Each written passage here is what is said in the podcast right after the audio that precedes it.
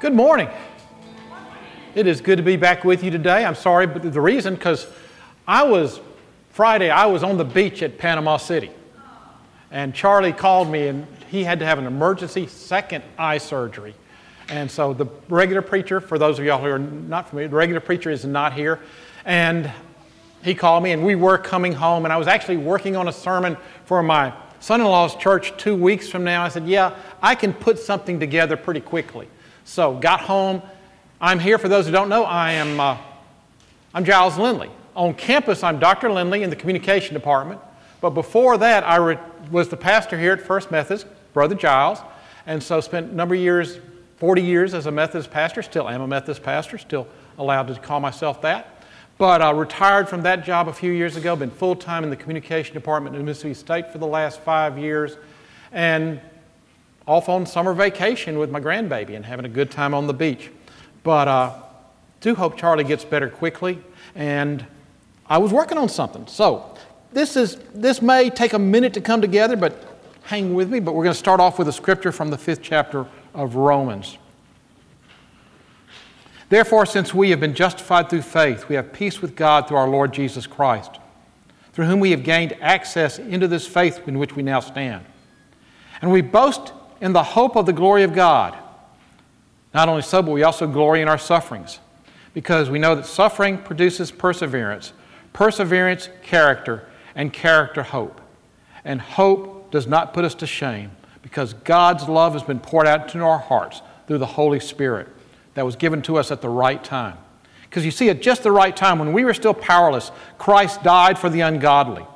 Verily, rarely will anyone die for a righteous man, though a good person, for a good person, one might possibly dare to die. But God demonstrates His own love for us in this while we were, in, while we were yet sinners, Christ died for us. This is the Word of God for the people of God. Thanks be to God. So, glad to be here with you. I, I been, been here three of the last four weeks, so I'm getting, getting used to it. I didn't used to come down here that much. I was pretty much the up the street preacher, and I apologize to the people who come down here to get away from the up the hill preaching, but here, here, here I am, and, and we're just playing the cards that were dealt us. So I was preparing this sermon for my son-in-law's church. He's pastor of Black Mountain United Methodist Church in North Carolina, and they, he has to go to a meeting, and I'm going to go up there and play with my grandchildren, and, uh, and preach for him in a couple weeks. And he gave me a theme. He said, Our theme this summer is summer activities. And they were going to do some scripture lessons that kind of tie into a vacation or camping. He said, Is there any summer theme that you want? And I said, I've got one. I am going to take baseball because I have got stories and lessons to go with baseball. And so we're going to see how it goes today. And if it goes well today, this is what the folks will get at Black Mountain United Methodist Church in a couple of weeks. Uh, I chose the topic of baseball because I love baseball.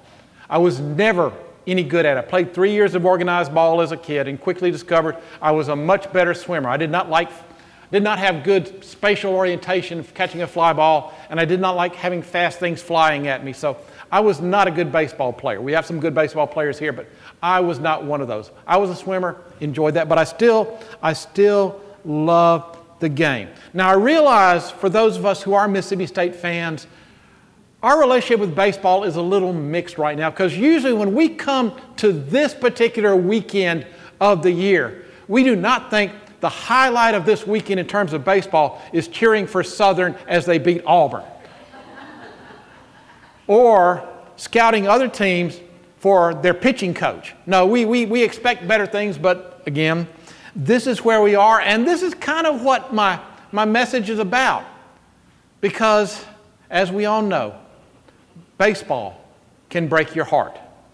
And here's how I learned this lesson. It was 1969. I realize that's a long time ago, uh, before anybody in this room except Sally and Thurlow were born. Were you born, Thurlow? Yes, you were barely, you were barely born. But 1969, I am 12 years old, growing up in Jackson, Mississippi, and our family takes a trip out to California.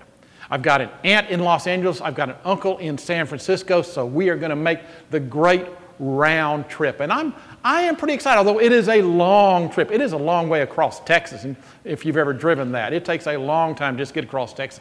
But we saw some amazing things on the trip. Saw the Grand Canyon, saw the giant redwoods and sequoias, saw the Yosemite Valley. Those were three things that I will never forget.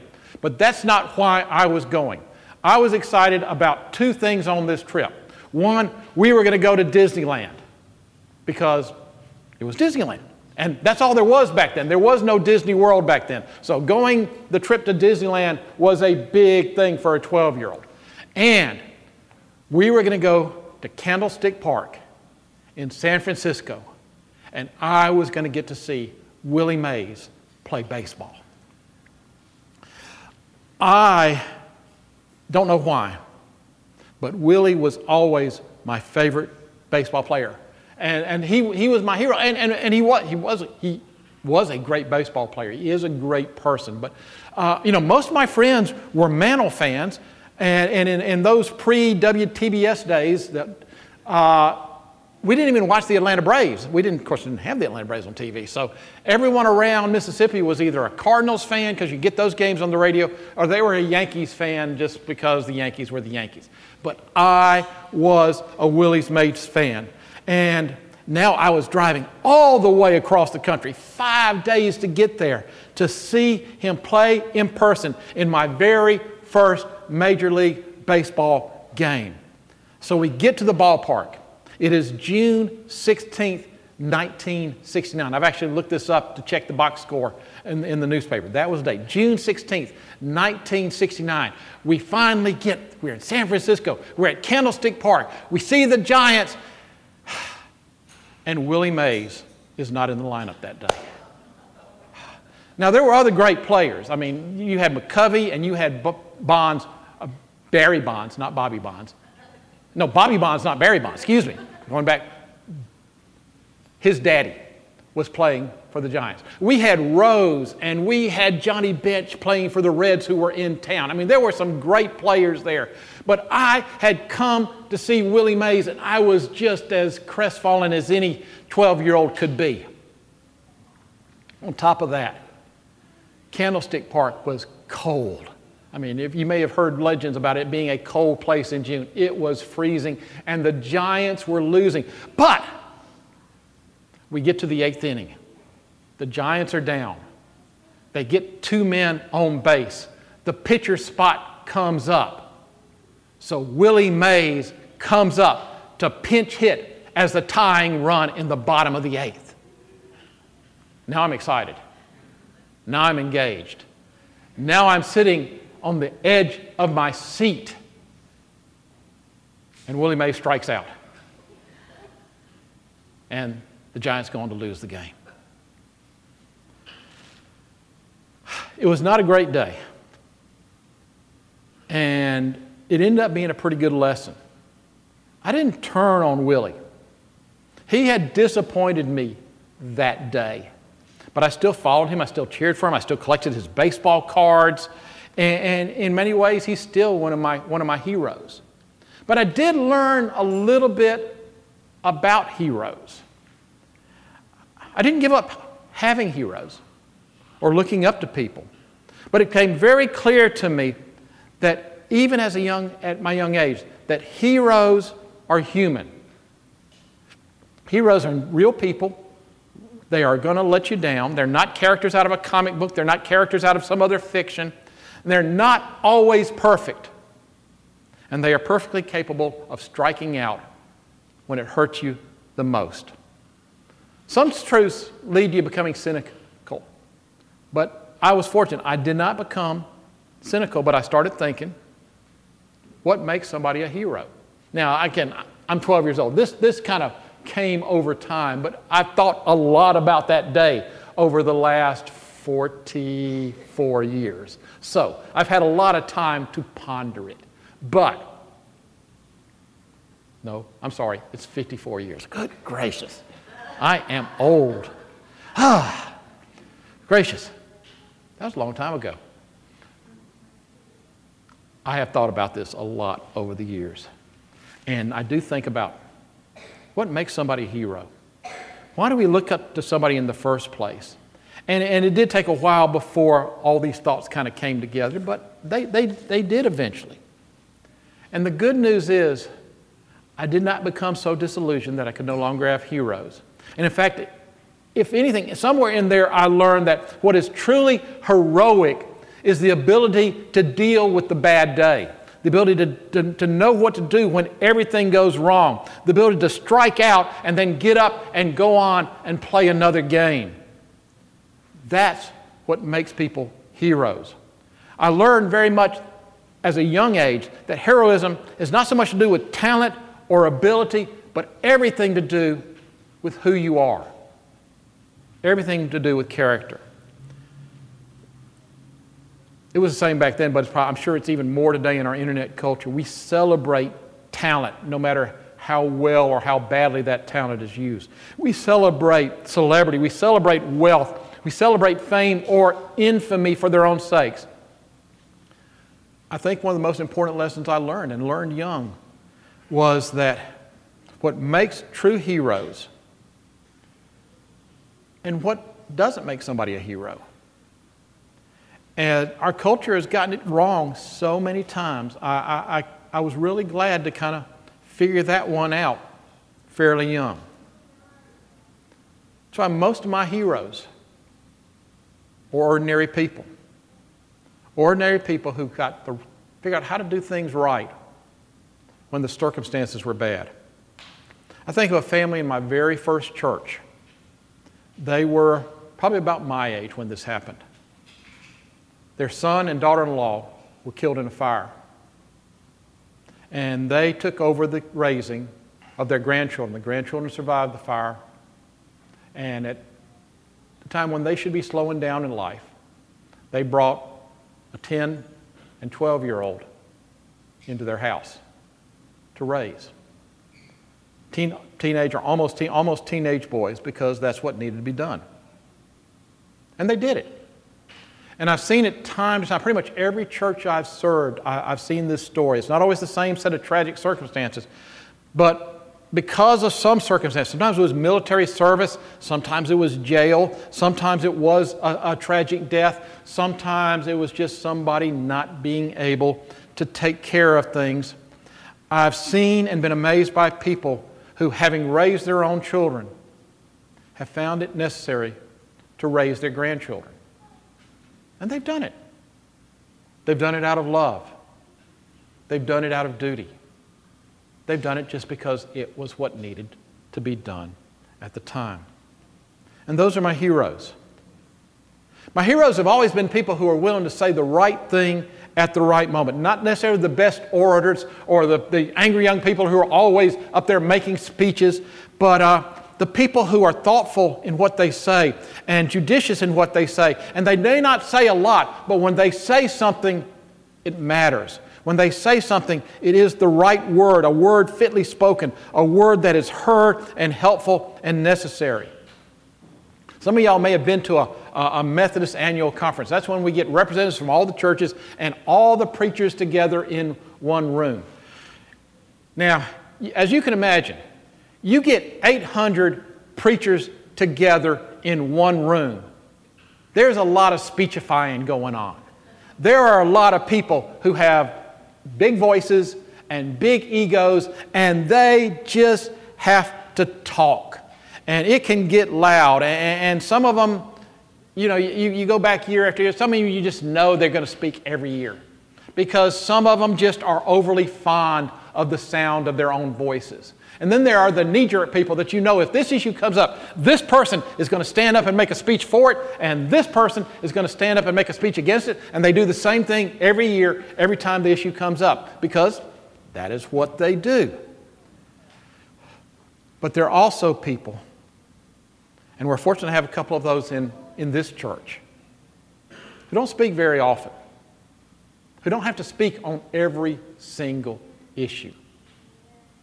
But when the time comes, and a wise word, a calm word, maybe just saying hush, when that word is necessary, they find a way to say it.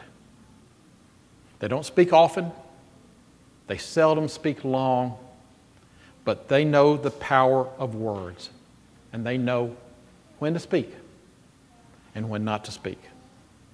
And those are some of my heroes. My heroes are those who volunteer for service, whether it's military service, public service, the mission field.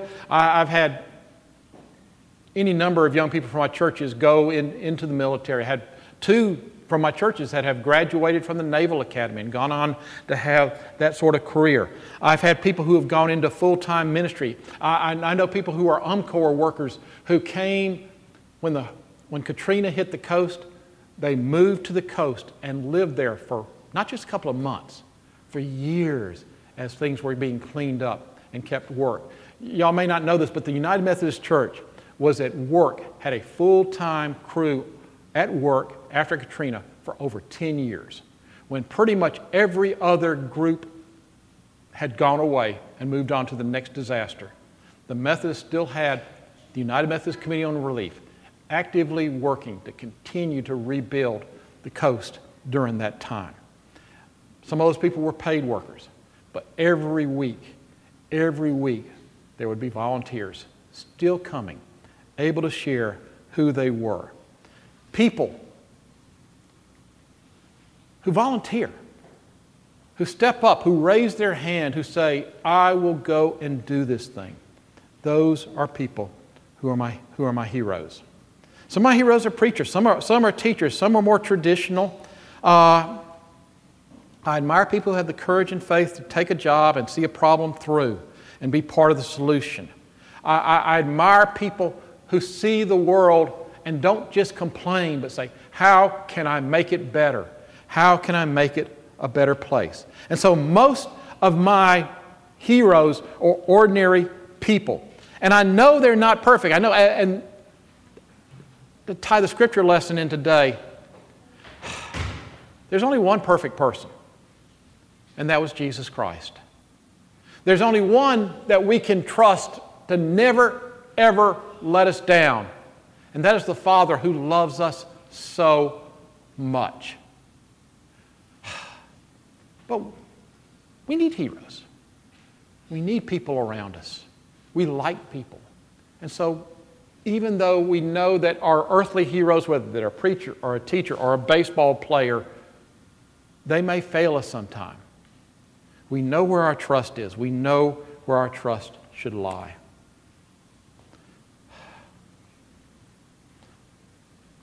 My heroes come from all sorts of places. Still admire astronauts just because I grew up in that generation. Johnny Cash was one of my heroes because, as they say, nobody understands repentance quite like the sinner. Uh, I have heroes from the Bible. I have heroes from, from, from pastors who helped raise me. My dad is one of my heroes, and I'll probably say more about that on Father's Day. But heroes are the people who don't always, don't always succeed. They don't always win. Sometimes they fail, but they do the right thing in the right moment. I want to tell one more baseball story, another Willie Mays story. This one took place back in 1965. It was before my trip to California. And I don't even know if I read about it at the time because I was pretty young then, but I read the story later. I've seen the pictures, and it's just an amazing story. This time, the, the, the Giants are playing the Dodgers, and it's Juan Marichal versus Sandy Koufax. And when I preach this at, at Black Mountain, there are going to be a bunch of old people there, and they will know who those people were. But those were the two greatest pitchers of that moment, and they were something. Well, anyway, Marichal, as he would, would tend to do, was pitching for the Giants. And he would like to brush people back, which means throw at the batter every once in a while, make them jump out. And again, it was a different day. You'd get warned, you'd get kicked out of games. They didn't get kicked out. Koufax threw so hard that he was genuinely afraid to throw at somebody because he was always afraid that if he threw at somebody, he might kill them. And so while the Giants pitcher was brushing people off the place and throwing it at him, Koufax would, wouldn't do it. So the Dodgers catcher decided to take things in his own hand. When Marichal came up, and believe it or not, pitchers had to bat back in those days. That would solve a lot of problems, I think. But the pitcher, the Giants pitcher, came up to bat. And the catcher, who was tired of what he'd been doing, kind of, as he threw the ball back to the other pitcher threw it right past his head, kind of nicked his ear a little bit, throwing it back. Well, Marichal took offense at the catcher, Johnny Roseboro, and started a fight. But however, Marichal forgot the first rule of baseball fights, which is you drop the bat. But no, he swung the bat at the catcher and caught him off the top of the head. Now, most baseball fights are about, you know, they're mostly, oh, hold me back, hold me back. No, no, this was a fight. This was a riot. This was people were bleeding. This, were, this was bats were being swung. Other players ran out. Other players were carrying bats. It was about to turn into a riot. And into the middle of it, Willie Mays walked. Willie Mays on the Giants. The Dodgers catcher is bleeding. He walks up to the Dodgers catcher and says, Johnny, you're hurt. He grabs the catcher and takes him back to the dugout and puts a towel on his head. There's a beautiful picture from Life magazine of that moment. And it's Mays the Giant carrying the Dodgers catcher back to the dugout. And they're surrounded by the Dodgers, but no one's stopping them. No one's doing anything because this is Willie Mays and they know what he's doing, and they know he's doing the right thing. And the people who were there that day said, as he, as he took Roseboro back to the dugout and, and tried to put a bandage on him, he said, Willie Mays was crying because it just wasn't right. When the commissioner handed out all the fines and all the punishments, they said, you know, a lot of people were stupid that day. But what Willie tried to do, and what he did, he stopped a riot, was the best example of sportsmanship that he could think of. Even the Dodgers manager said Willie was the only person who showed a lick of sense that day. A hero is someone who'll step in when everything's going wrong and try to make it right. Doesn't always work. Sometimes it backfires on you, but that day, it settled things down. That day, it stopped a riot. It's more than power, it's more than fame, it's more than the ability to hit a baseball, but you combine all those things with character, and it's about what's doing right. A hero is the person who does what they have to do in that moment. Sometimes they fail, sometimes they're mistaken, sometimes their gifts are not up to the task. But the hero is the one trying to do the right thing and always trying to find the way to do it. We know that our earthly heroes are imperfect, but we all want heroes anyway. And so, as we look at the heroes in our lives, as we look at the people that we look up to, we need to ask ourselves why? Why are we looking up to them?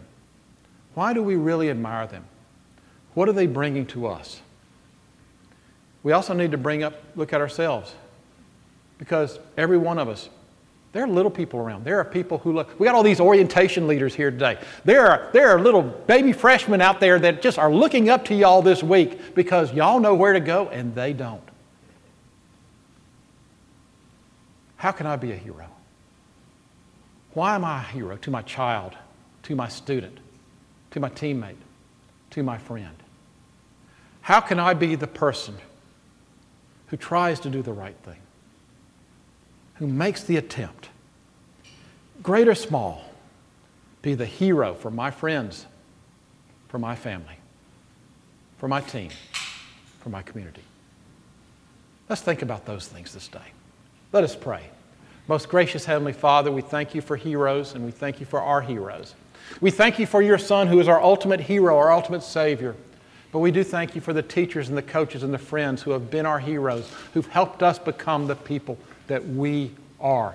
Help us to be the people we need to be. Help us to be the heroes for those who are around us. We pray in Christ's name. Amen.